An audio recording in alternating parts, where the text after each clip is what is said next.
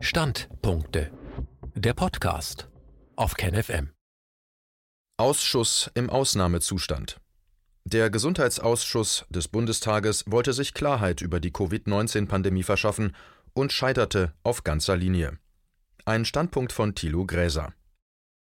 Noch immer gilt die im März vom Bundestag beschlossene epidemische Lage von nationaler Tragweite.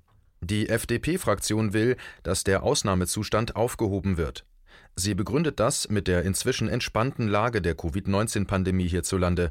Doch in einer Anhörung des Gesundheitsausschusses des Bundestages warnten Mediziner, dass es wieder schlimmer werden könne. Den Ton gab dabei der Virologe Christian Drosten vor.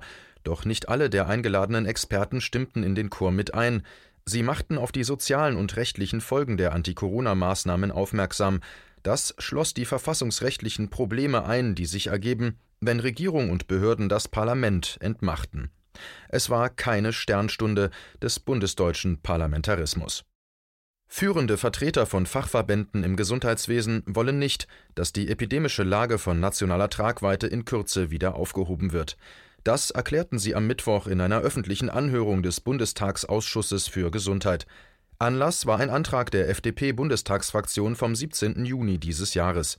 Die Liberalen wollen, dass diese Lage für beendet erklärt wird und notwendige Anti-Corona-Maßnahmen auf anderer rechtlicher Grundlage fortgesetzt werden. Dazu hat die FDP-Fraktion ebenfalls im Juni bereits einen Gesetzesentwurf vorgelegt. Doch die Verbandsvertreter halten das für zu früh, wie sie sagten.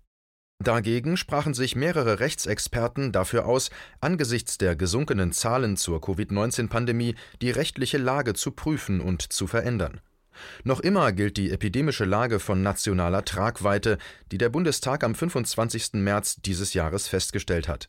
Das ist die Grundlage dafür, dass das Infektionsschutzgesetz geändert wurde. Damit wurde das Bundesgesundheitsministerium ermächtigt, mit Verordnungen und Rechtsvorschriften in das gesellschaftliche Leben und die Grundrechte der Bundesbürger einzugreifen.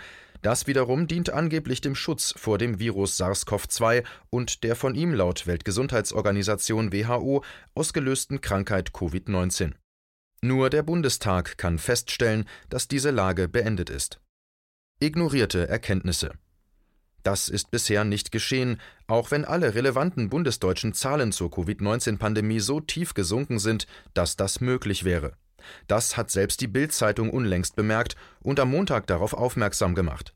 Das Blatt zeigte mit vier Grafiken unter anderem, dass der Anteil der positiven Testergebnisse ebenso seit langem deutlich niedrig ist, wie auch die Zahl derer, die als Tote im Zusammenhang mit Covid-19 gezählt werden. Der Anteil der schweren Corona-Fälle sinkt immer weiter, war auf Seite 3 der Bild zu lesen. Trotz des Anstiegs der Infektionen sinke die Zahl der Patienten auf Intensivstationen und liege derzeit bei 235 bundesweit. Zuletzt meldete das Robert Koch Institut RKI 20 bis 30 Tote im Zusammenhang mit Covid-19 pro Woche. Die Bild-Zeitung dazu in den vergangenen Jahren starben in Deutschland im Juli jede Woche ca. 16.000 Menschen. Statistisch ist die Sterblichkeit durch Corona derzeit nicht signifikant.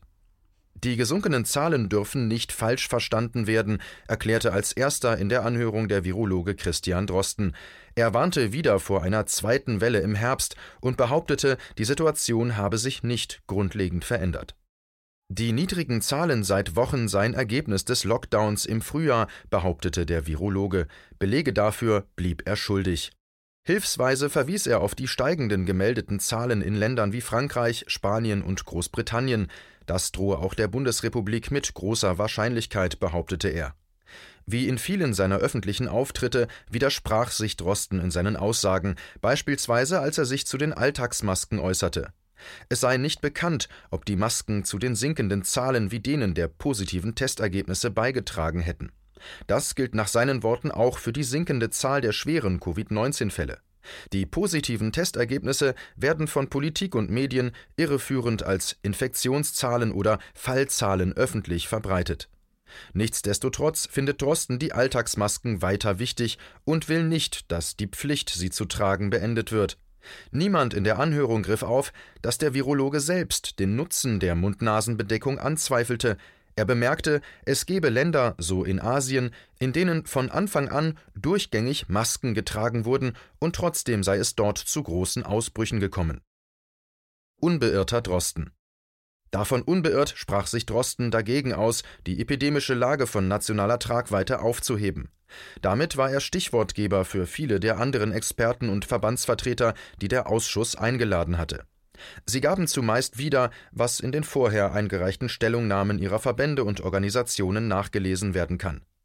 Das ging so weit, dass Intensivmediziner Uwe Jansens forderte, den Ausnahmezustand beizubehalten, trotz der stabilen Situation.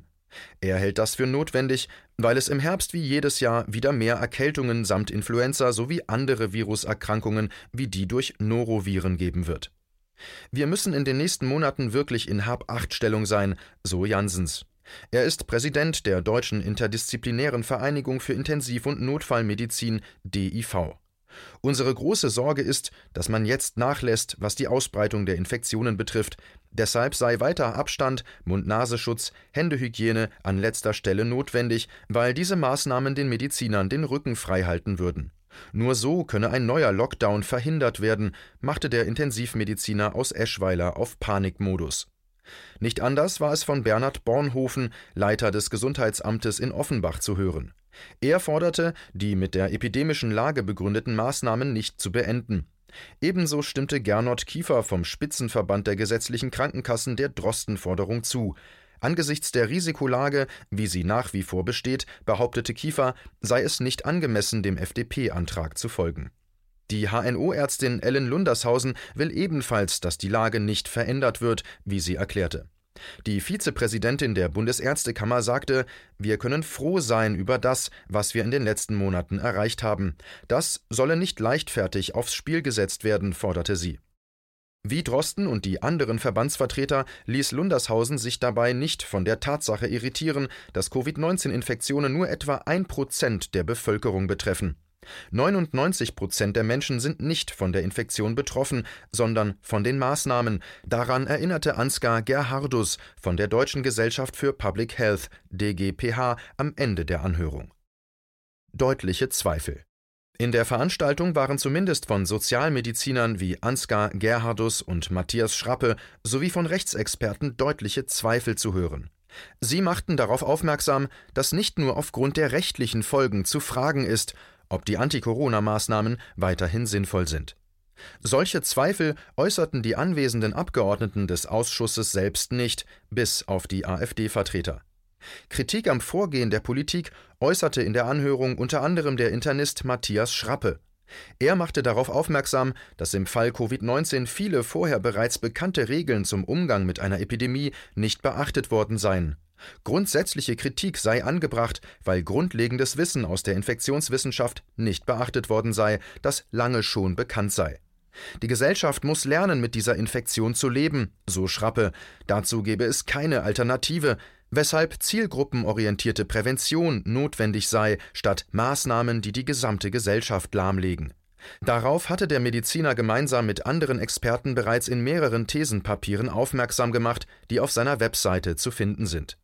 In seiner schriftlichen Stellungnahme für den Gesundheitsausschuss stellt Schrappe fest: Zitat bei der bisherigen Bewältigung der Epidemie sind zahlreiche Fehler zu verzeichnen, die man durch eine breitere wissenschaftlich-fachliche Beratung, zum Beispiel durch Ökonomen, Juristen, Pädagogen, Psychologen, wegen der psychischen Folgen, zum Beispiel der Vereinsamung, Pflegewissenschaftler, Soziologen, Politologen hätte vermeiden können.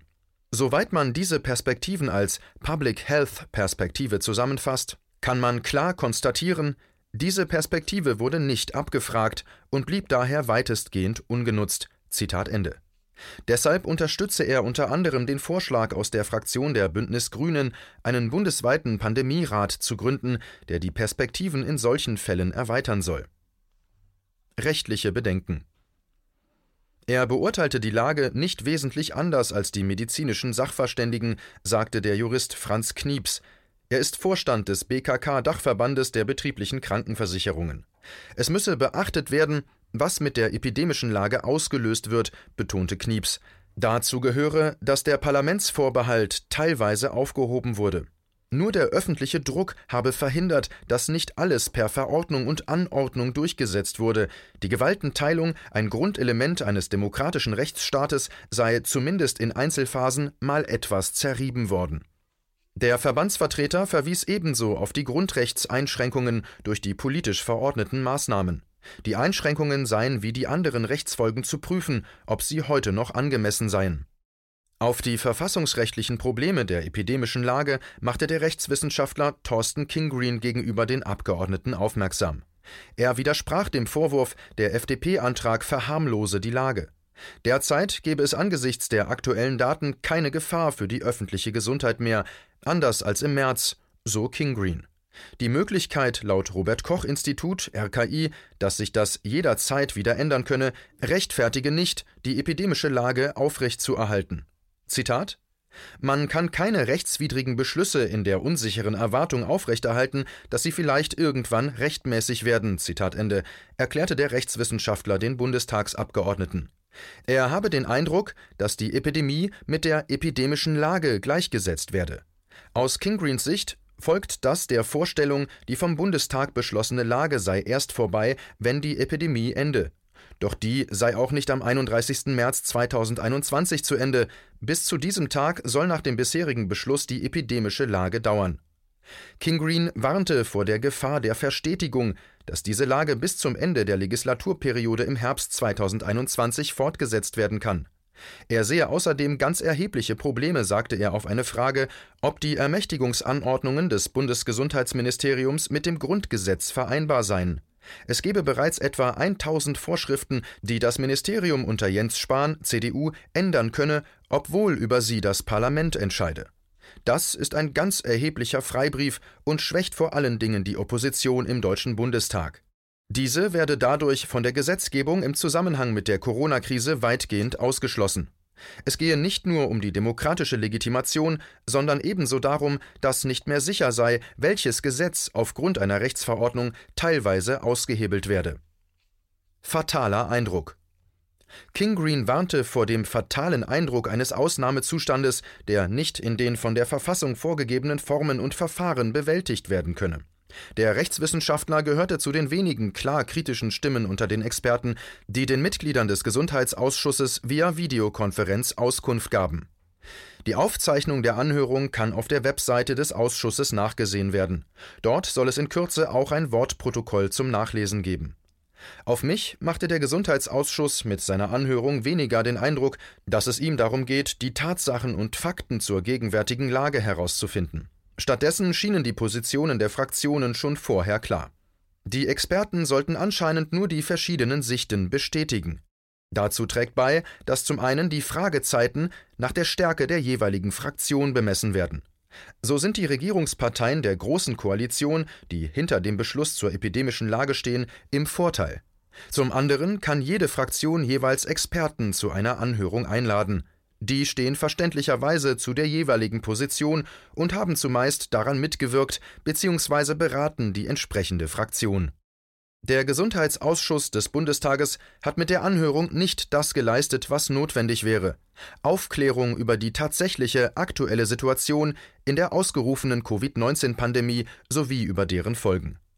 So scheint klar, dass der FDP-Antrag, die epidemische Lage von nationaler Tragweite aufzuheben, demnächst von einer Bundestagsmehrheit abgelehnt wird. Gerade die Mitglieder des Bundestages müssten sich für das einsetzen, was zum Beispiel der unabhängige Corona-Untersuchungsausschuss mit seinen begrenzten Möglichkeiten leistet. Untersuchen, warum die Bundes- und Landesregierungen beispiellose Beschränkungen zum Teil an den Parlamenten vorbei verhängt haben und welche Folgen diese für die Menschen hatten. Und wissenschaftliche Studien auf diesem Gebiet fördern, doch das scheint die gewählten Volksvertreter wenig zu interessieren. Fehlende Evidenz. Das gilt anscheinend ebenso für die aktuellen Erkenntnisse des deutschen Netzwerks Evidenzbasierte Medizin EBM zu Covid-19. Zitat Es gibt insgesamt noch sehr wenig belastbare Evidenz, weder zu Covid-19 selbst noch zur Effektivität der derzeit ergriffenen Maßnahmen. Aber es ist nicht auszuschließen, dass die trotz weitgehend fehlender Evidenz ergriffenen Maßnahmen inzwischen größeren Schaden anrichten könnten als das Virus selbst. Jegliche Maßnahmen sollten aus Sicht des Netzwerkes entsprechend wissenschaftlich begleitet werden, um den Nutzen und Schaden bzw. das Verhältnis von Nutzen und Schaden zu dokumentieren. Es werden insbesondere randomisierte Studien dringend benötigt, um die politischen Entscheidungen angemessen zu stützen. Zitat Ende. Weiter heißt es, der momentan zu verzeichnende Anstieg an Testpositiven ohne gleichzeitige Zunahme von Hospitalisierungen, Intensivbehandlungen und Todesfällen rechtfertigt derzeit keine einschneidenden Maßnahmen, sofern diese nicht durch hochwertige Forschung vorab geprüft oder parallel begleitet sind. Die EBM-Mediziner fordern von den Medien auch, Zitat, die irreführenden Meldungen von Absolutzahlen ohne Bezugsgröße zu beenden. Zitat Ende. Gerade auf diese irreführenden Zahlen beriefen sich im Gesundheitsausschuss des Bundestages wiederholt die Verbandsvertreter, wenn sie forderten, die epidemische Lage beizubehalten. Andreas Gassen, Vorsitzender der Kassenärztlichen Bundesvereinigung KBV, widersprach ihnen am Mittwoch im Ausschuss nicht grundsätzlich. Am Freitag scherte er aber deutlich aus dem gemeinsamen Chor aus und sagte, man kann den Panikmodus ausschalten. Die Zahlen geben Anlass, Corona-Maßnahmen zu überdenken, ohne leichtsinnig zu werden. Das sagte er gegenüber dem Magazin Business Insider aus dem Springer-Konzern. Gassen forderte gegenüber dem Magazin, sich nicht zu sehr am R-Wert oder den Infektionszahlen zu orientieren. Alles dreht sich immer um die Zahlen, doch niemand kann sie so richtig gut interpretieren. Entscheidend sei, wie gefährlich das Virus sei und dass Risikogruppen geschützt werden. Man muss jedoch nicht gleich panisch werden, wenn ein ansonsten gesunder Mensch Corona bekommt, so der KBV-Vorsitzende. Solche Hinweise verhalten am Mittwoch im Bundestagsausschuss, der damit immerhin ein Spiegel des aktuellen Zustands der Gesellschaft war. Und so setzten die Abgeordneten ordnungsgemäß ihre Mund-Nase-Bedeckungen vors Gesicht, als die Anhörung beendet war. Dies war ein Beitrag aus dem Rubicon, Magazin für die kritische Masse.